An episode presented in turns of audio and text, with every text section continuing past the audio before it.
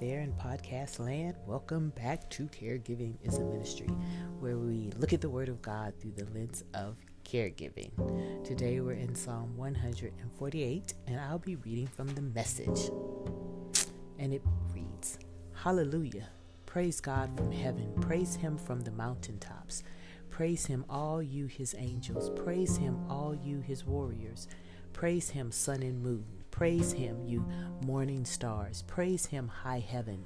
Praise him, heavenly rain clouds. Praise, oh, let them praise the name of God. He spoke the word, and there they were. He set them in place from all time to eternity. He gave his orders, and, and that's it. Praise God from earth, you sea dragon, you fathomless ocean deeps fire and hail, snow and ice, hurricanes obey his orders. Mountain and all the hills, apple orchards and cedar forests, wild beasts and herds of cattle, snakes and birds in flight, earth's kings and all races, leaders and important people, robust men and women in their prime, and yes, gray beards and little children. Let them praise the name of God. It's the only name worth praising. His radiance exceeds everything in earth and sky. He built a monument, his very own people. Praise from all who love God, Israel's children, intimate friends of God. Hallelujah. this psalm of praise, if you didn't get that from all of the words of praise in the psalm, right? This psalm is also written by the same author of the previous Psalms. Because I read this from the Message Bible, it starts off with Hallelujah, but if you read it in the New International Version, it starts off with Praise the Lord and it ends with Praise the Lord. And so this psalm is uh, follows along the same lines as Psalms 146 and 147, which I think is beautiful. This author obviously has a heart of praise for our God. Today, though, unlike yesterday, the psalmist is really focusing on the majesty of God through nature, I think, through his creation. And notice how he suggests that everything that God has made is to give praise to the Lord praises from the mountaintops. Praise him, sun and moon, like everything. He's challenging, maybe commanding to give praise. I recall a colleague when um, we were deployed actually to Iraq. She was a fellow Christian, and she made the comment that everything in nature praises God, taking notes of the things that grow. She said, anything that grows, it grows upward toward God as if lifting up its branches, you know, trees, grass, everything, pointing to the glory of God, like reaching for God. And she looked at that as a way of praising and honoring God. And so I do now when I look at trees and they're towering, it's like everything is coming out of the earth worshiping God, growing things, of course. But and I don't understand because I can look at nature and see God. I really don't understand how other people can look at nature, trees, mountains, sunrise, animals, and not think there is a God. I just, I don't understand how they just think it's just boom, it's just, I don't understand that. And you know, Paul states that we are without excuse in knowing that there is a God because of what? All of nature attests to his existence and His goodness.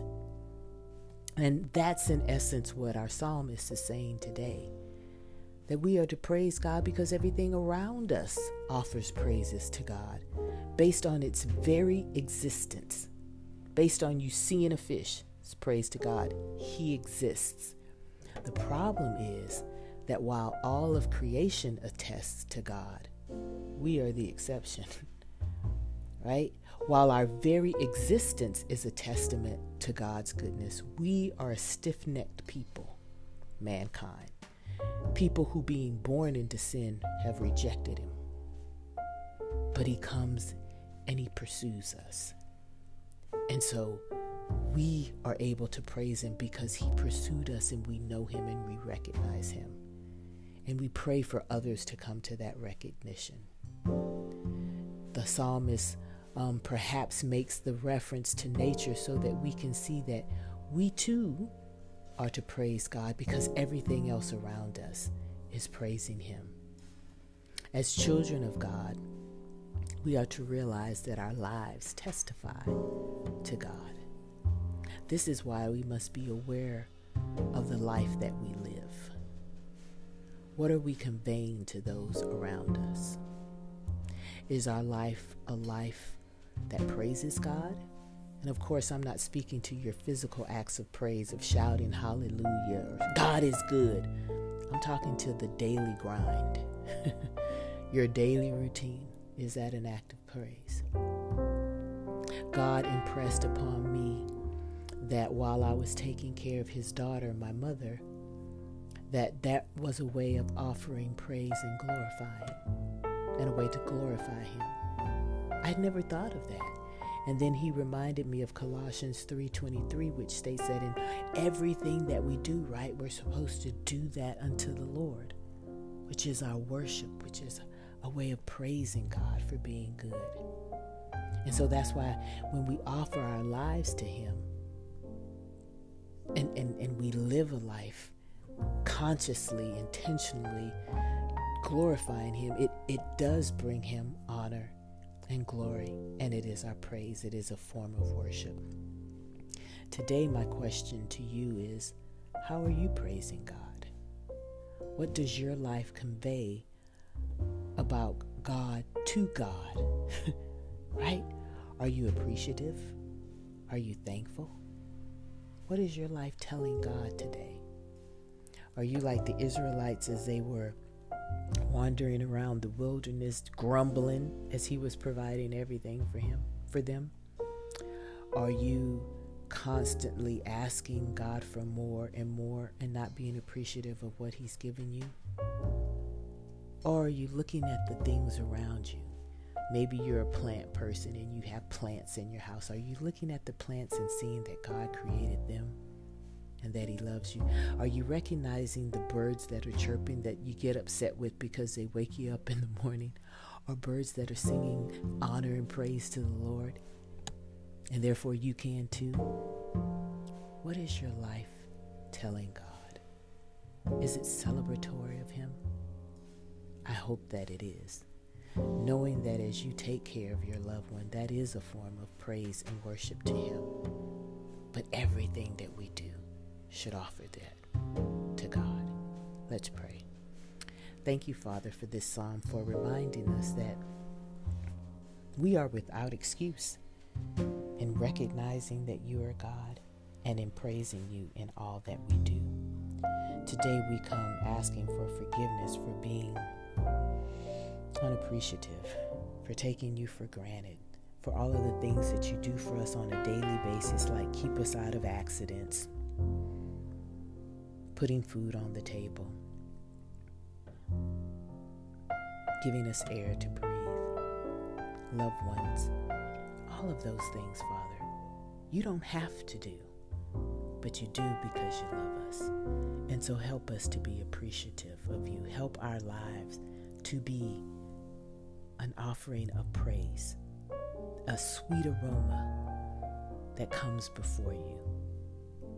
Thank you for reminding us that we are without excuse and challenging us to be mindful of the way we live the life that you've given us, that it should bring honor and glory to your name. Point out any areas in our lives, Father, that aren't pleasing to you, so that we can set them before you and allow you to remove it from us. We want to be a people who love you and we want our lives to be a testament of your goodness. I ask that you bless everyone who's listening today. You know what is going on in their hearts. Let them know that you are there for them. Let them know that you have not changed. And let them know that your love is continuous. This we ask in Jesus' name. Amen. All right, my podcast family, go and minister the act of caregiving in the name of Jesus and allow your life to offer praises to Him.